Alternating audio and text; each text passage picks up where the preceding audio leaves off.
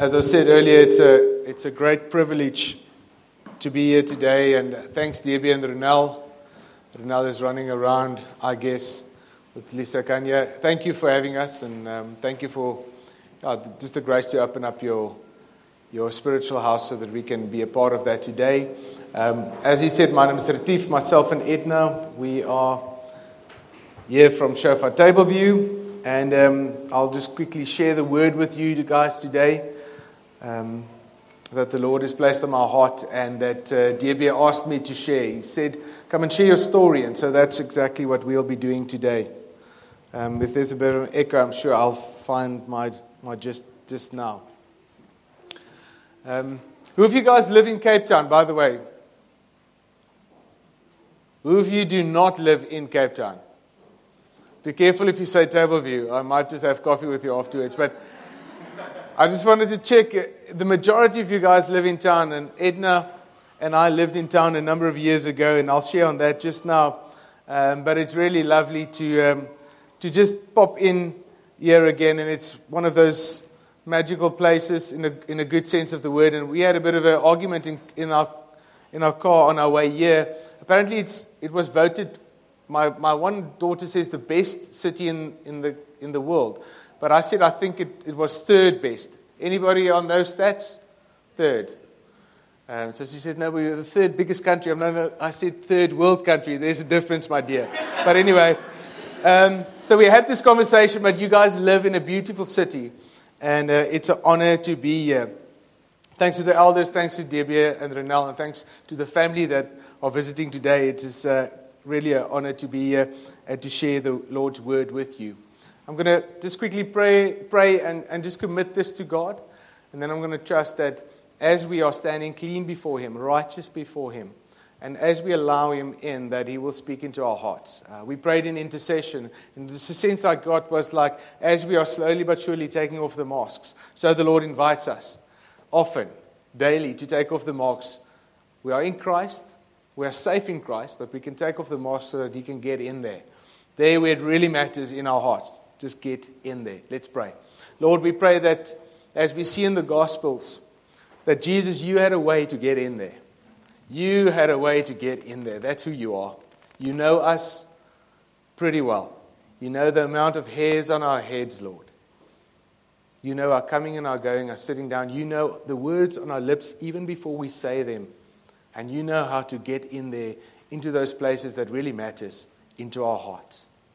And for those that say today, I'm clean of my sin, I'm washed clean, I'm righteous before God, I acknowledge Him. Lord, for those that, you, that say yes to you, I pray that you will speak into our hearts whatever you want to do. Whatever you want to say, Lord, whatever you want to highlight, we just ask that you will have your way in Jesus' name.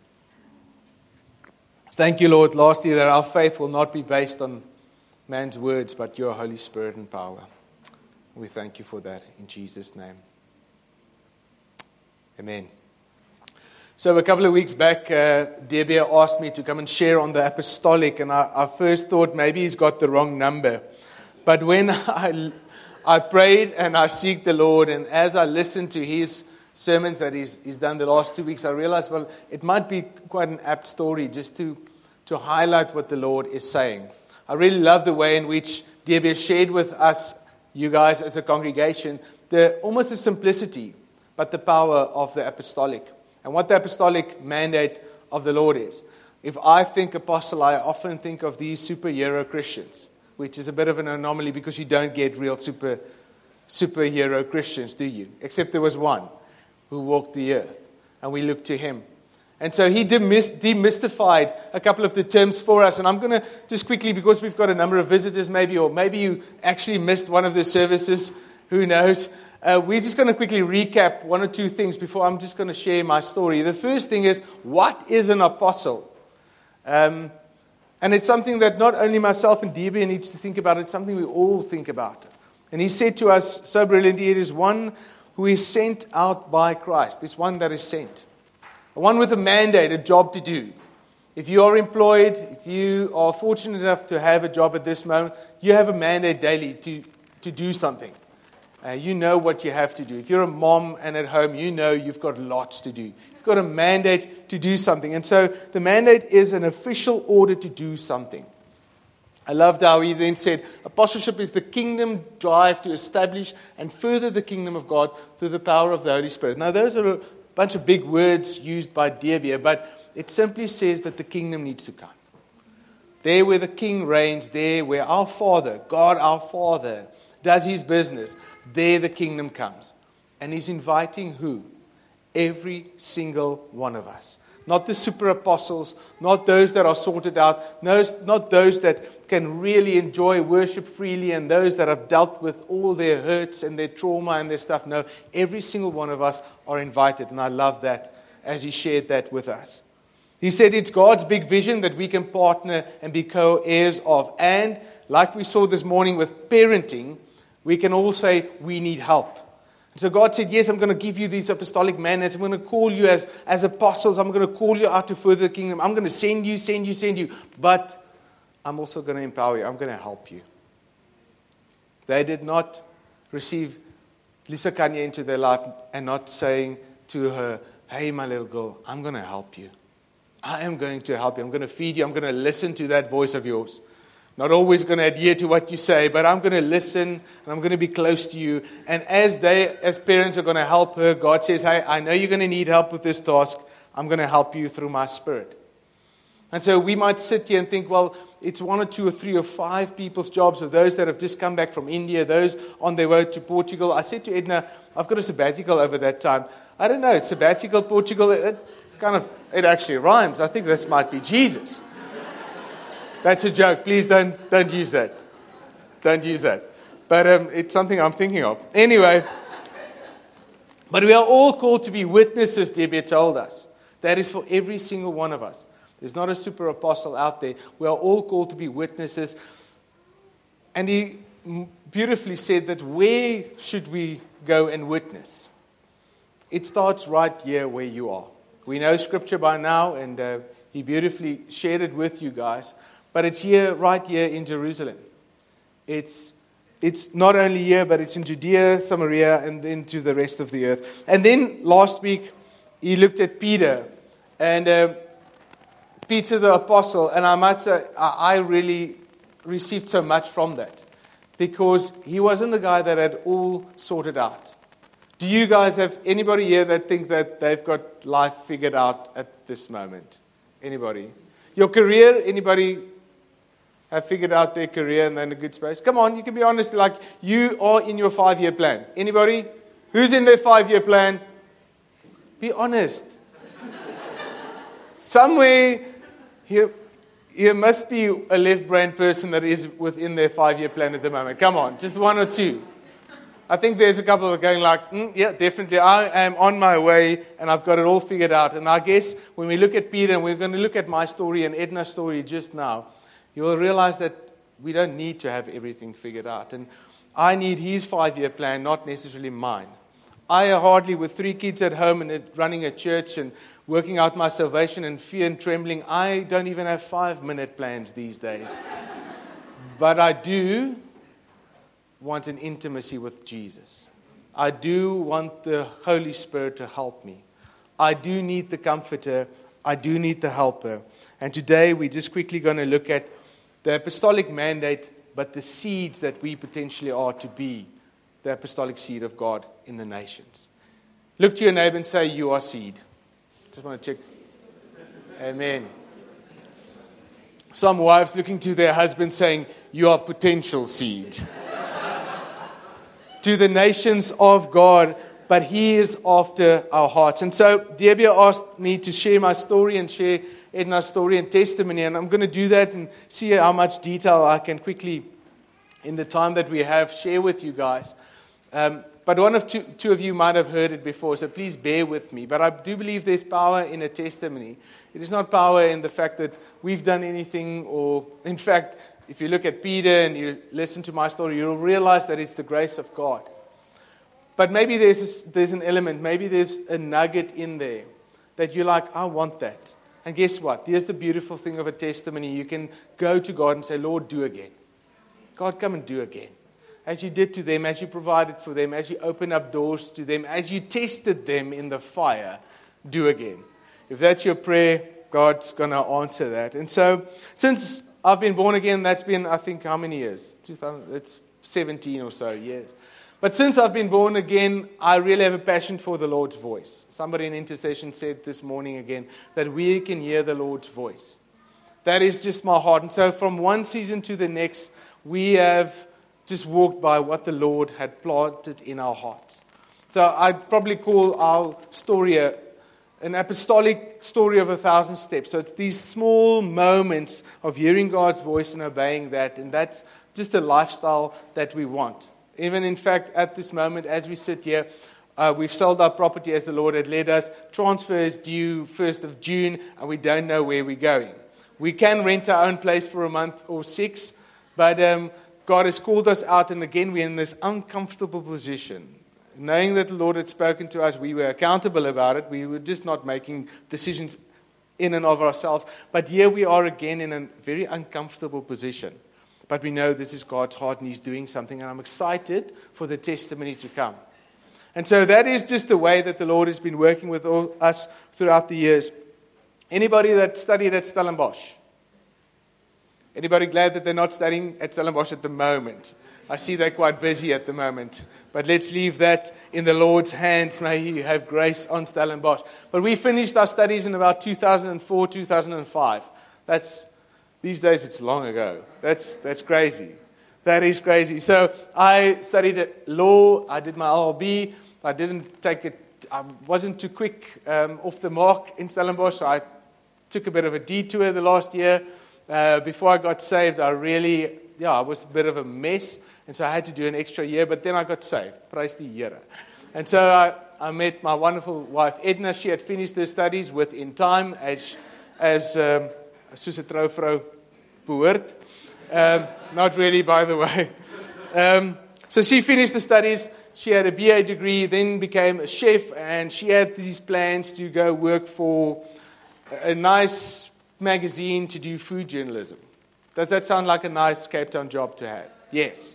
And so I just wanted to be a lawyer because I could swing and string three, four words together. Um, and so I thought, well, I'll make enough money as a lawyer. And so that was my heart. And so we actually moved here into town and uh, lived up the road in Flinders Street.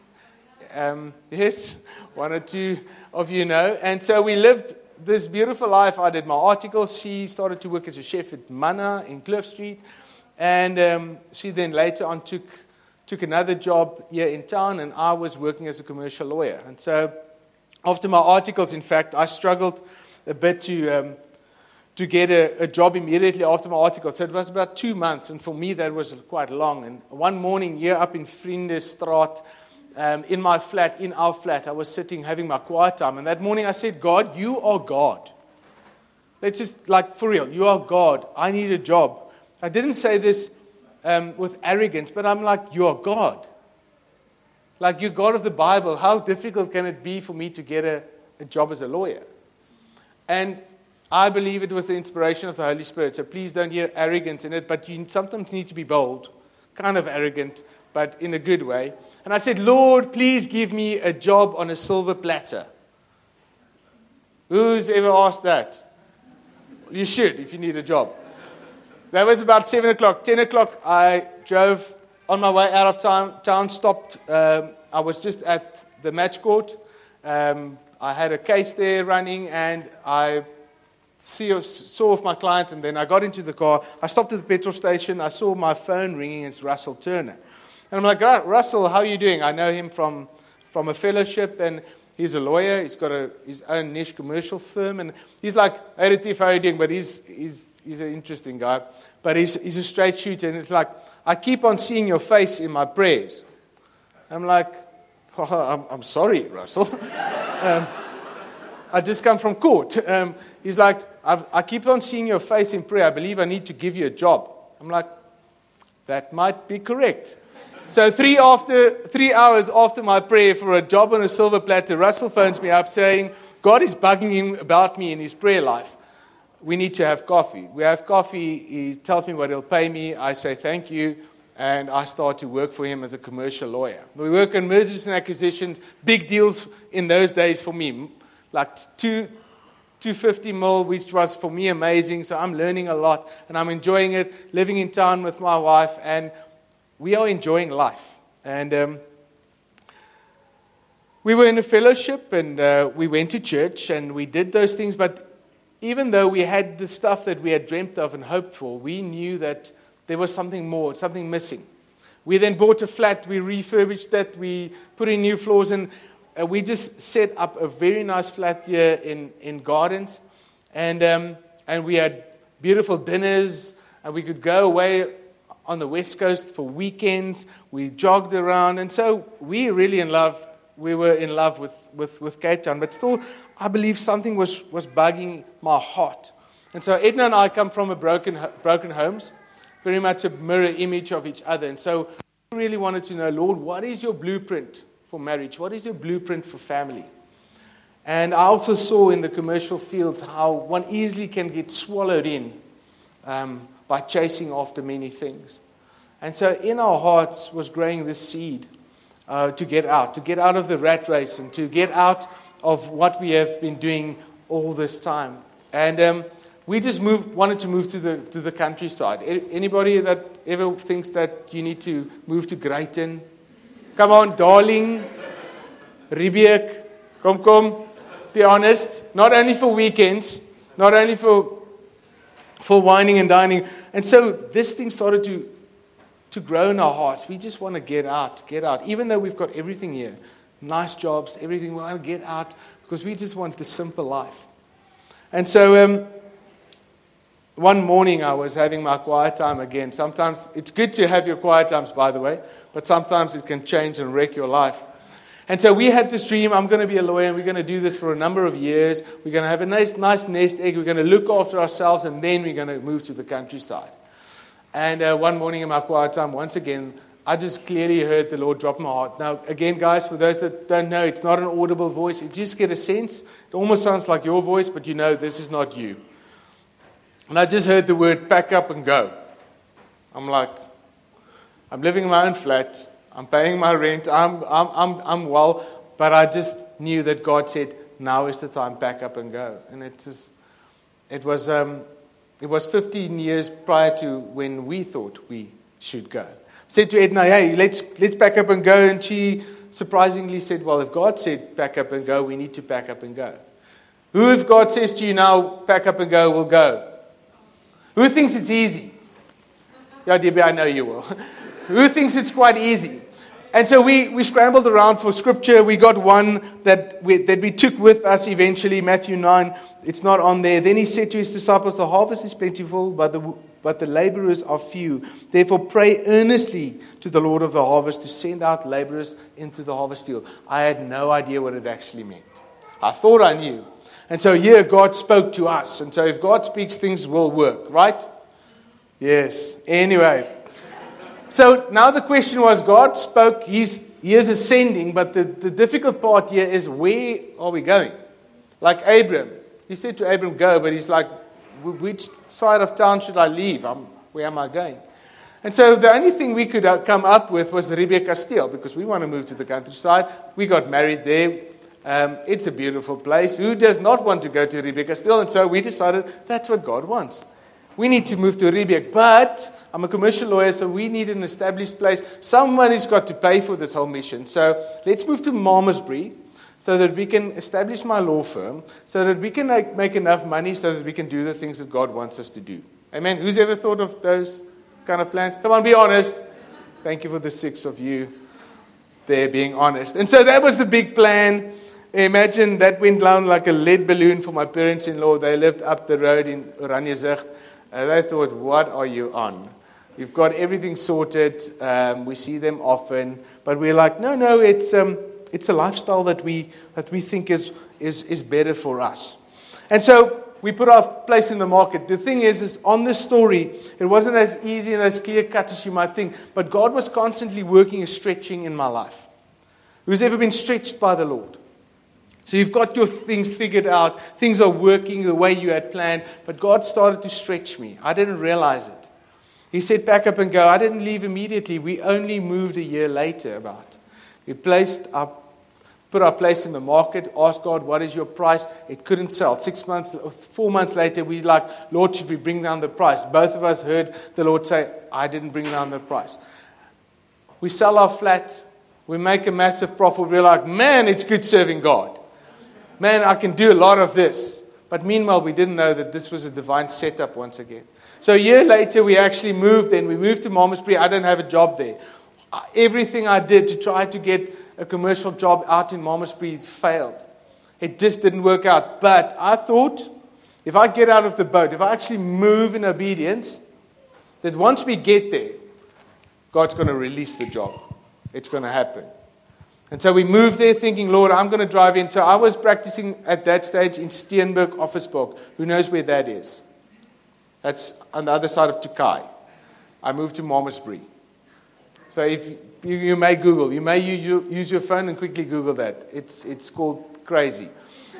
But we want to change the world, martyrs, so to speak. Not really, but chasing after what we believe is God's heart for us.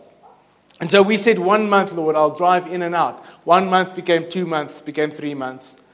And um, driving in and out, but working on that side of the world. And I remember I, I then realized, well, something, something's up. Lord, um, I think maybe I've lost it. Maybe I've missed you on this one. And then one morning, in my quiet time on my way, the Lord said to me, You will not even smell of smoke. I'm like, I've heard those words. Who knows where that, that is in the Bible? Yes, Shadrach, Meshach, and Abednego, they were thrown into the furnace because they did not bow down to the king. And God protected them. And when they got out of the fire, they did not even smell of smoke. And immediately when I heard that, that I realized something's up. As I was driving, waiting for my, for my amazing job in Malmesbury so that I can have my amazing house in the Riebeek, so that I can love the Lord, as Debbie beautifully said, to make my life better, um, and have my wraparound stoop, and have my two and a half SUVs and my two and a half children, and have my pension and all sorted out. As I was making that plan, I started to realize God was doing something else. He's changing the directions, He's changing um, us on this road that we are on. Edna left her job as we got Frida. Long story short, a lady come, came to minister to her and said, and she started to cry and weep. Who's ever come to you with the word weeping? Be careful. so they are sensing something that you're not sensing yet. And so she came and, and she prophesied over Edna and saying that you, and she cried. She said, You're going to go into a season where you're going to need a lot of faith. And Edna's like, but my, my husband's a lawyer. I'm just leaving my job. We'll be fine. Anyway, and so what happened next is we're living in Malmesbury. I've been driving in and out for a year. I don't have that job that is going to give me what God has called me for because my mind and my heart is not there where the Lord wants it yet. And then the 2008 recession hit and I lost my job. So now we are in this, in this little town where we believe God had sent us without employment with a kid. And the whole of the world is, is thinking, what did you do with your life? How did this happen? And, um, and immediately, the things that I believed in and the things that I stood on and the things that I banked on started to be questioned a lot. But the beautiful thing is, is that God was constantly, in this stretching, He was close to me as a father. In his stretching, he took me by the hand. In his stretching, day by day, he spoke into my life. Now, you can just imagine how my prayer life grew in that situation. Here I am in a town. Um, at a stage, we, I needed to give my vehicle back to the, to, the, to the bank. And so now here I am in a town. God had spoken to us. He's given us this, this apostolic mandate and call, but now everything seems like it is falling apart. Who's ever experienced something like that? That you go in a direction you wholeheartedly believe it's the Lord, and yet what you see on the surface doesn't seem to be that way. And so what ensued was five years in Malmesbury. Remember, uh, we wanted to be there for six months, set up shop, move to Riebeek, lead a small group, go on a mission, like good Christians do. Amen? Now we know we're living in a poor place, a very small place. We don't. We have one vehicle where we had to I was asked by Russell to maybe become a director of his law firm before 30. I'm not a director of a law firm. I'm wearing a PT Brook and I'm learning to pray with the Tannies. I'm receiving vouchers and we're receiving checkers bags full of food because for three and a half years we lived without a real income. So all of a sudden, scripture is totally different. All of a sudden, these words and prophecies is totally different. All of a sudden, we are reminded that we are in the fire, but God is doing something. Are we going to allow Him? One thing that I saw from Israel is the whole of Israel came out of Egypt, but not the whole of Israel of that generation got into the promised land, right? Why? Because they hardened their hearts. And one thing, by the grace of God, is in those moments, and I can keep you busy. I've got four or five diaries written, every single cent that the God came through, every single time God came through, every single time Matthew 6 was was, was manifested in our lives supernaturally, time and time and again. I wrote that down as testimonies, as memorial stones of God's grace and goodness. But in that furnace, God was busy doing something in my heart. He was stretching me. I needed to let go of my suit. I needed to let go of my job, the salary, everything in my culture that I held on to, I needed to let go. I didn't realize it. But God was busy doing something beautiful. And as I let that go, my intimacy with Him grew so much further. By the way, this is not your story. This is not exactly the road that you need to follow, but this was ours. So that we can hear the apostolic seed mandate on our lives, so that we can catch a wake up to what He actually wants to do, so that we can actually hear Him in the process. There's so many moments where the Lord just supernaturally came through when I was standing in the middle of the month, I've got one kid. By the way, in the midst of this, and please don't judge now because we can so easily do. In the midst of those three and a half years being unemployed and not having a, a proper income, we had already um, obviously used the profit of our flat here in town a long time ago. In the middle of all of that, God said, Have your second child now. Not like now, like in the season. And we're like, I know what God's up to. I'm going to get the job now. Because God would not say to me, have the child if I'm not going to get the job. Eh?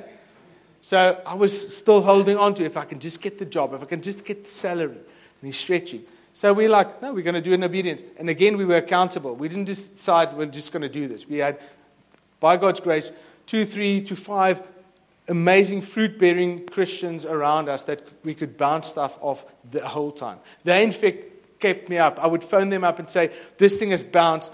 I am definitely deceived. I've missed God. It's false prophecies. This is not of God. And they're like, uh, God spoke to me last week. I just need to affirm you. And God said to me to bless you with this amount of money. And then I'm like, oh, so God broke all of that down in, in, this, in this time. Coming back to having a child, we so often judge people for having children when we don't think it's comfortable for us. But so we had the child thinking, well, I'm going to get the job, definitely. And so it was definitely frowned upon by many people that Edna's pregnant, you don't have employment, you pray all day, what's up with this? Um, and so the days become months, and nine months went by pretty quick, and I didn't get that job. It was, we made a list of what we needed. We needed about 20,000, 21,000 Rand at that stage for everything because Edna still had to come to the Cape Town Mediclinic because that's what she wanted to do. And God said yes. And so we wrote down everything we needed. And to the day, we don't know, but three days before Sophia came, somebody blessed us with that exact amount. We didn't ask for the money, we didn't send out a flyer, we didn't send out an email, but the exact amount, like 22,000 Rand, was paid into our bank account. We still don't know who that was. God provided for the child He gave to us. And again, something in my heart shifted. Again, God stretched something against something I thought I believed. I realized I didn't. I could repent and I saw him. Man, he's a good father. Maybe one more testimony. Um, Edna's one brother got married up in Joburg. And so now imagine we're a family of four having to travel to, to Joburg, fly up to Joburg to go to a wedding. One of those weddings that you can't say no. Anybody, anybody in a family like that? One of those weddings you can't say no to. And so we had one car left at that stage. I like, Lord, what are we going to do? We need to get to the wedding. And we didn't ever ask my parents in law for money. Uh, we could have. Um, sometimes I'm, I spite this head. But anyway, we didn't. God just said, No, you ask me. You ask the head, not the hand. That's how it works. Long story short, I'm like, Lord, we need to get to the wedding. What do we do? And please put your safety belts on for this one. He said, Sell your car. Anybody that does Bible school stewardship, we can chat afterwards. Um, I can explain more. But the Lord said, Sell your car. And I'm like, Here, again, accountable, unity in the house because unity is important between you and your spouse if you're married, and then accountability. And everybody said yes. I'm like, Well, that must be God. Sold my car, bought the tickets, went to the wedding. Now we come back and we've got 30K left. I'm like, Okay, where am I going to get an Uno for 30,000 bucks? Because I've got a family of four, I'm unemployed, and I live in Malmesbury. I used to be a lawyer. And um, God says, live off the money. Again, when God says it's not his audible voice, it's just the sense that you get that this is your father. You journal it and you know his voice by now because believe you me, you've been crying out to him daily. And you've had also amazing moments with him. And he's like, live off the money. I'm like, okay. Edna didn't take too lightly to that one, I remember.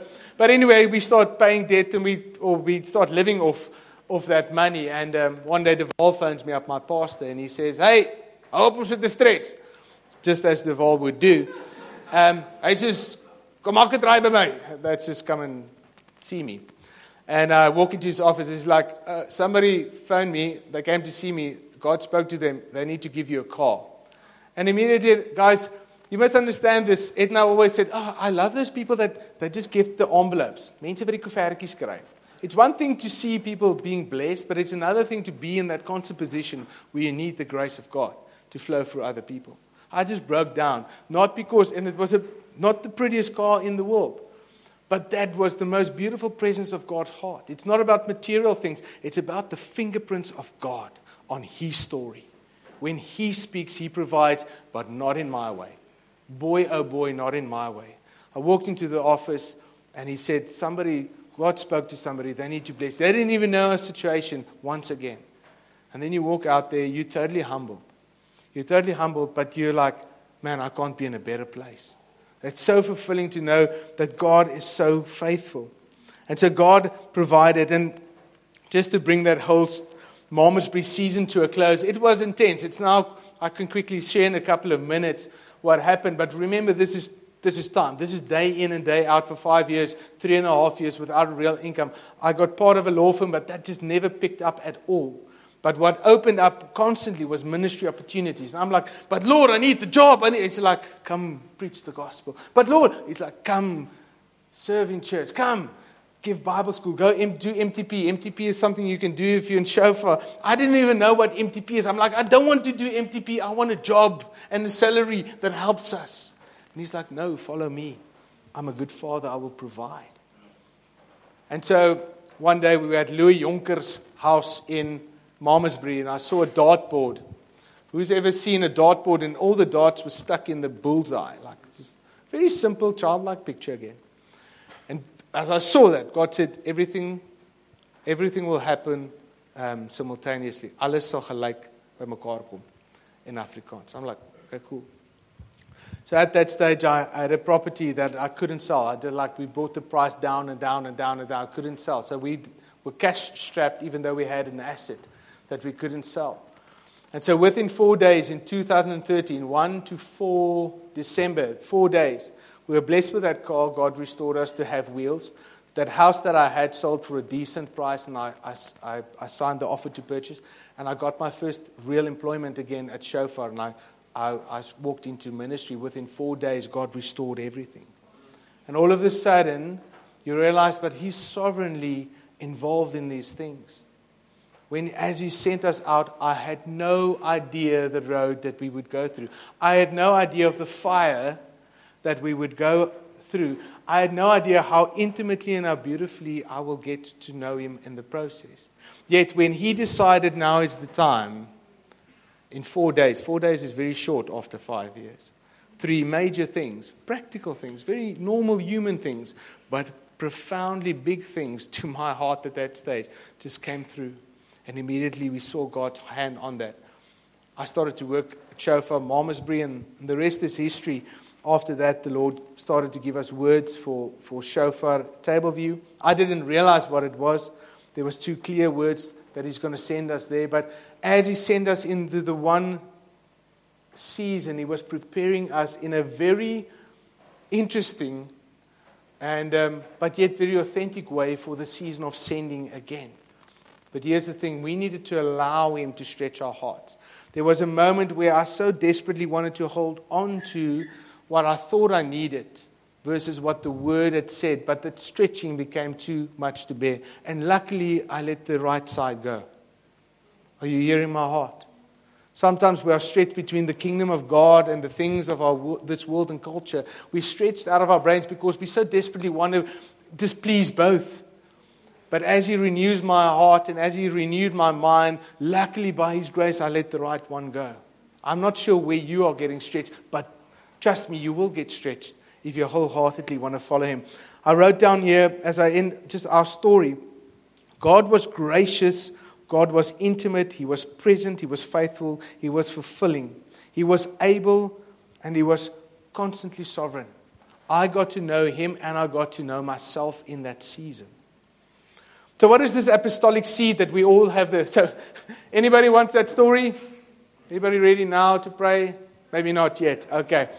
Just five nuggets that I'm quickly going to share with you from that story and from our testimony and from what I see in Scripture because we all have potential apostolic seed in our lives. We all are God's apostolic seed. Who wants to use it right now? Let's look at scripture. The first one is we need to lose to find. It's easy to quote that. It's easy to pass it on. It's another thing, I guess, to live it. And I'm in other situations again where I need to live that afresh, where God needs to free up my heart. Scripture says, John 12, 24, I assure you, unless a grain of wheat falls to the ground and dies, it remains by itself. But if it dies, it produces a large crop. The one who loves his life will lose it, and the one who hates his life in this world will keep it for eternal life. If anyone serves me, he must follow me. Where I am, there my servant also will be. If anyone serves me, the Father will honor him. You see, very simply in our story was I didn't realize, I thought I was living wholeheartedly for the Lord. I had received this prophetic unction. He called us out, but still he had to circumcise my heart. But how beautiful. He didn't send me an email saying, hey, man, you're really missing the mark on the salary thing. Man, you're really missing the mark on, on this, that, and the other. He did not do any of those things. But day by day, he said, let me walk with you. Let me walk with you. Let me walk with you graciously as a good father. Let us walk this out.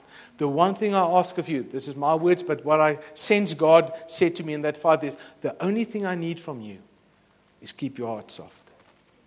The only thing that I need from you even when you, and you will often not understand, keep my reverence by keeping your heart soft. He can only work through your heart as you keep it soft. And that was a massive thing in my life. He was with us every step of the way. The second nugget which is obvious. If you want to be apostolic seed, if you want to take that apostolic mandate that Debbie shared with, with you guys as a church, and you want to be apostolic seed, you need to know that it needs to come from your heart.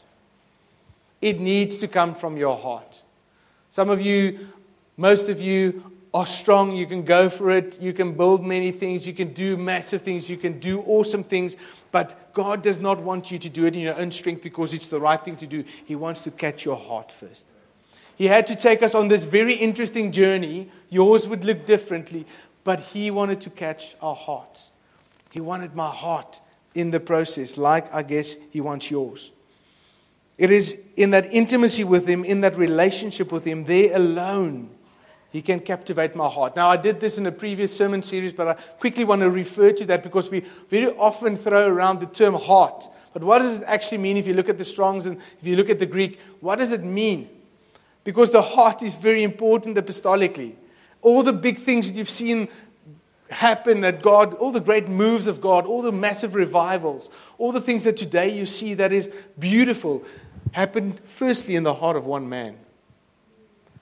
happened in another person, in another person. As in unity, they, God works through the hearts of his sons and daughters.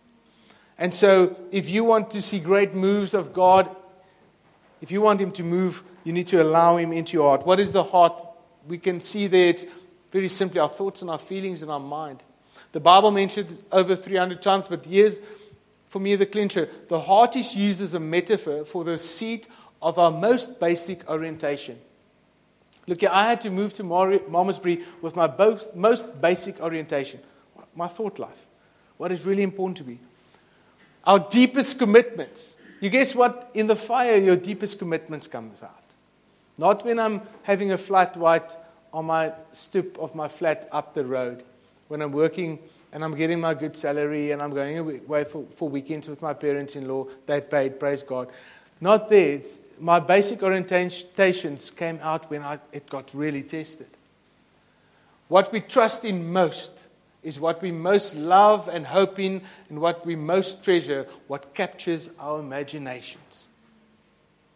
I thought I knew what captured my imagination. It's not a hard thing, it's a beautiful thing how God then very simply allowed me and said, Hey, come and have a look. Come, let's walk this road. Let's go on this journey. We never ended up in the Riebeek Kasteel, as you might realize. Three and a half years down the road, God one morning showed me a harp.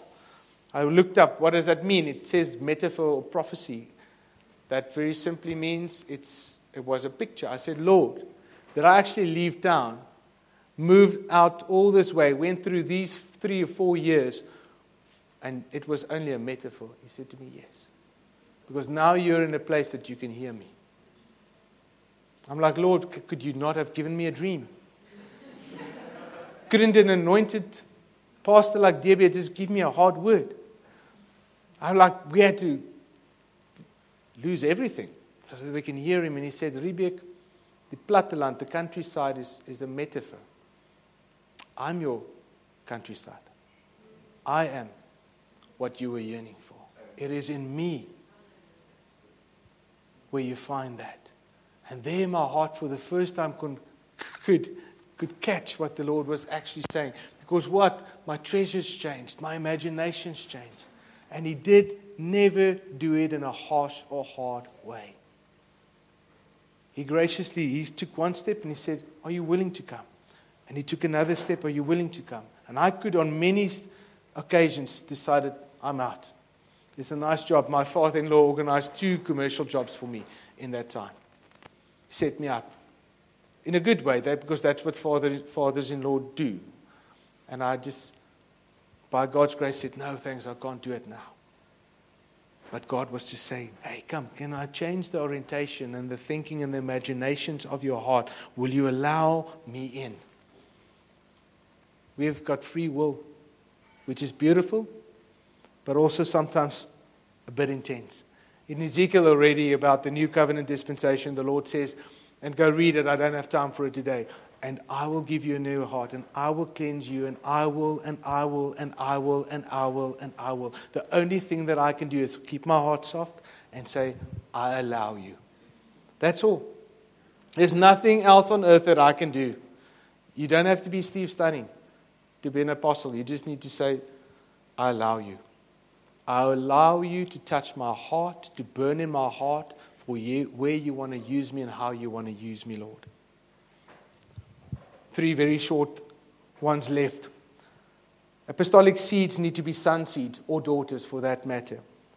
Hebrews 3 says, Therefore, holy brothers and companions in the heavenly calling, consider Jesus the apostle. He was the first apostle, Jesus the high priest of our confession, he was faithful to the one appointed him. And then it goes on in verse 5. Moses was faithful as a servant in all God's household, as a testimony. And then it says in verse 6, but Christ was faithful as a son. That's one thing I, I learned from the whole Malmesbury season is sonship. My identity clarified, established. Like we heard last week with Peter. I needed my identity in God to be established as a son of God because that cannot be taken away. Guess what? Everything that I have in life, if I kept on with my commercial career, if I had many things of this world, I would have kept nothing. But one thing that you will not lose going into eternity is your identity in God. I realized that as an Afrikaner in Malmesbury, I could be stripped of many things money, cars, you name it. Whatever was egocentric, I got stripped of that, but I could not get stripped of one thing, and that is sonship. It's the one thing that couldn't get taken away from me. That is necessary to be faithful as a son of God. You think the thing is, I've realized is that apostolic sons, apostolic son seeds will go further than servants. Apostolic servants, apostolic slaves will not go as far as apostolic sons. And so before you do anything, allow him in. Keep your heart soft and say, Lord, establish my identity. I don't want to do anything for you unless you establish my identity and do this in my life.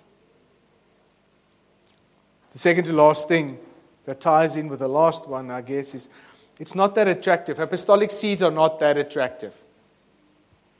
It's not that attractive. It doesn't come with an iPad, a flat white, pair of nice kicks, a nice car, bakkie. You guys don't probably do, don't do bakkies. I'm old enough to do bakkies. Um, but it doesn't come with all of that. It doesn't come with the flat necessarily. It might do, but it doesn't. It doesn't come with that, that plan. I assure you, unless a grain of wheat falls to the ground and dies, it remains by itself. But if it dies, it produces a large crop. The thing is, it is fulfilling, it is real. Even though it's raw, it is real. It is definitely countercultural. It is definitely mostly counterintuitive. Look at all of God's stories. Jesus. That many of God's stories, Jesus, Paul, think of Joseph, Moses, think of Daniel, if you think of Peter, if you think of the disciples, the ones he chosen, it's not always the best ideas. Like, God, was that, your, was that really your idea? Doesn't seem like a good idea. But you, you see, is when you look at nature, I've got a couple of seeds there, thank you. I've got apple seeds in the car, but it just couldn't work. So I, but those apple seeds, and definitely the avo and the mango, definitely is disproportionate to the eventual fruit and harvest. Who wants that? If you didn't know what it was, if you didn't know what it carried, what would you, you would have just chucked it, throw it away. But it's a beautiful picture, I believe, of apostolic seed. If, if Malmesbury, if I knew that this was Malmesbury, I would have said, no, thank you. Because I didn't realize the potential that it carried. I didn't realize it carries the potential of Jesus Christ. And so God uses nature even to show us be careful of how you judge seeds. And if you're in a seed season, apostolic seed season, be careful not to judge it according to what it looks like, feels like. It's hard.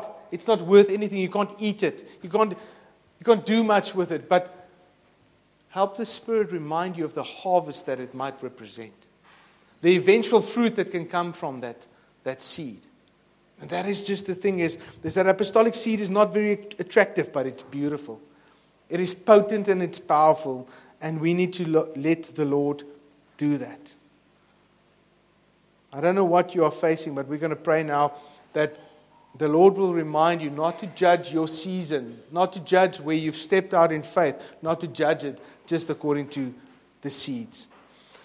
The second last one is, is not neatly packaged. I know you know that by now. Like our story, we couldn't go on what it looks like, but we needed to go by what? Peace, relational peace. He is the peace.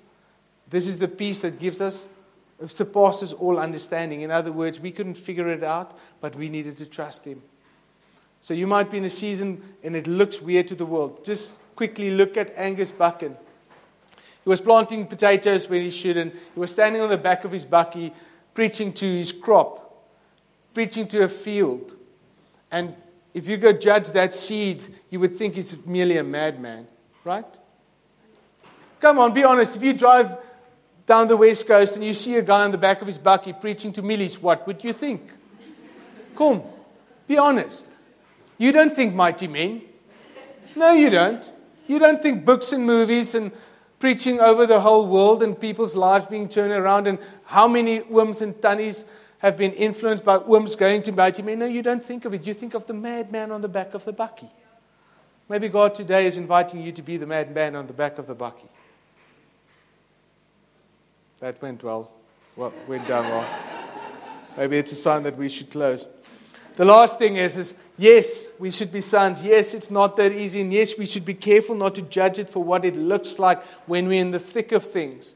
But at the end of the day, apostolic seed is sovereign, it is real, it is raw, it is relational, it is effective, and it is glorious.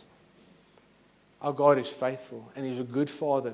He will never push any apostolic seeds into the ground. But He will ask you, even though you do not understand, even though this does not look like much, will you trust my potential upon this? Will you trust my potential upon the process? Will you trust me to be the God of the harvest and of the fruit to come from this? Will you stand with me, please?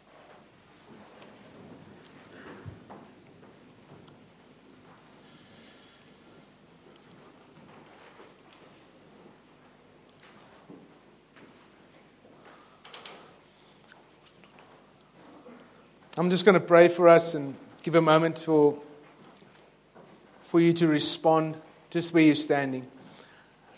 And then we'll worship in that, but you can connect with God and, and, and just hear Him whisper into your life.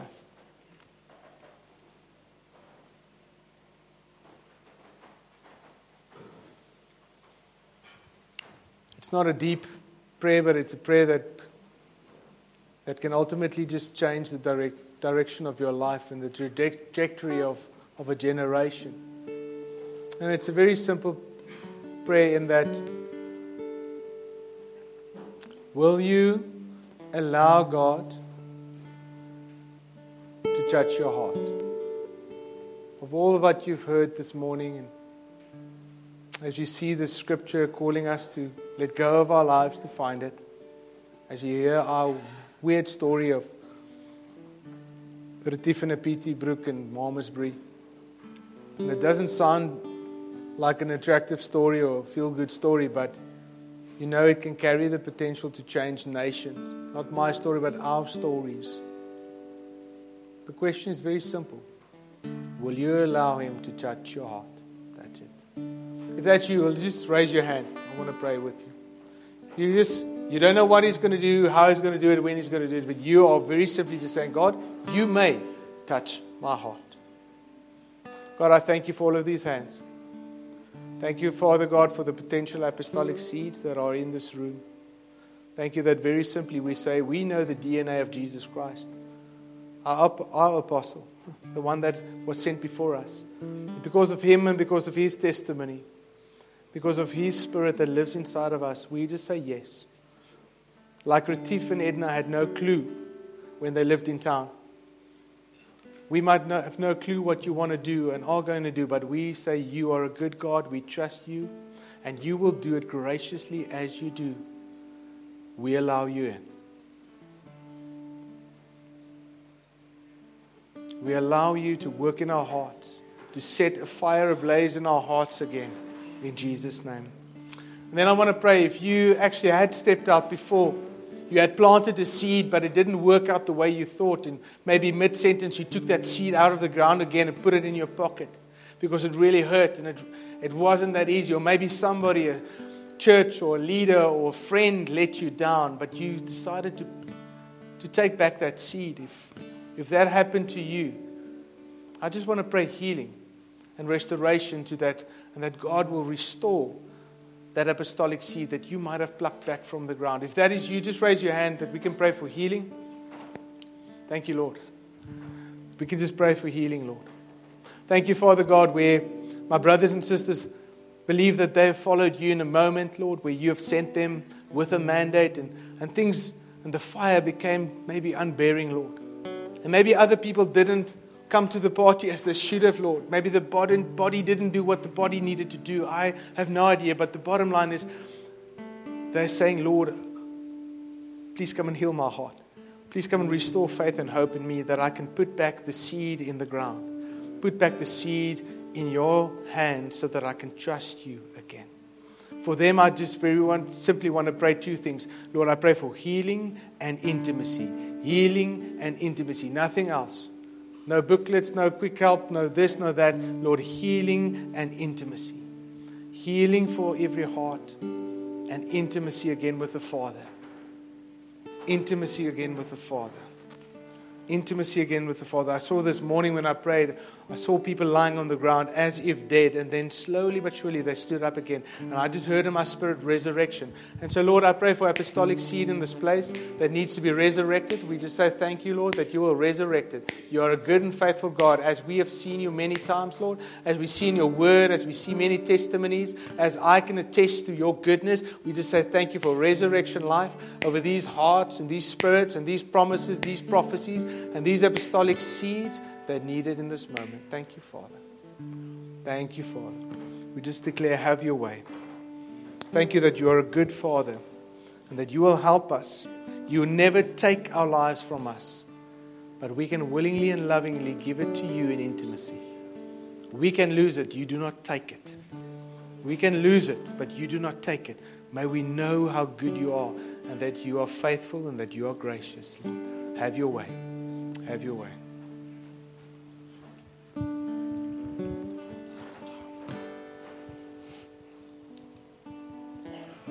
Can just close your eyes and pray with me as we respond to this. I'm going to pray from Psalm 23.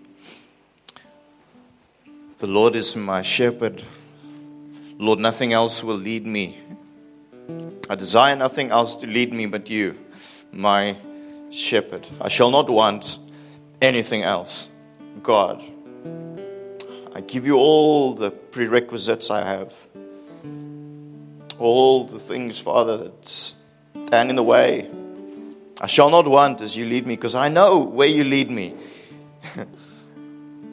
we might think it's going to be tough forever, it's going to be horrible. But then we find you in the, in, the, in the inner room, and we see that you make us lie down in green pastures and you lead us beside still waters. That's where you're taking us. You restore our souls and you lead us in paths of righteousness for your name's sake. And yes, we might go through the valley of the shadow of death. You might lead us through a valley of the shadow of death. We will not fear, for you are with us. Your rod and your staff, they comfort us. And we might have enemies and people who are against us in this journey that we hand ourselves over to you in. And in that place, you prepare a table before us in the presence of our enemies. You anoint our head with oil and our cup overflows. And surely, surely, and we can testify, me and Retief and so many of us can testify, surely goodness and mercy shall follow me all the days of my life. It's always been like that, God. And I shall dwell in the house of the Lord forever. Let us just bring our own hearts before Him and just answer. Just answer Him this morning. Whatever you need to answer to this morning through this word. And you're going to sing a song. You don't have to sing along if you don't want. You can just answer to God. And then we'll close the service after that.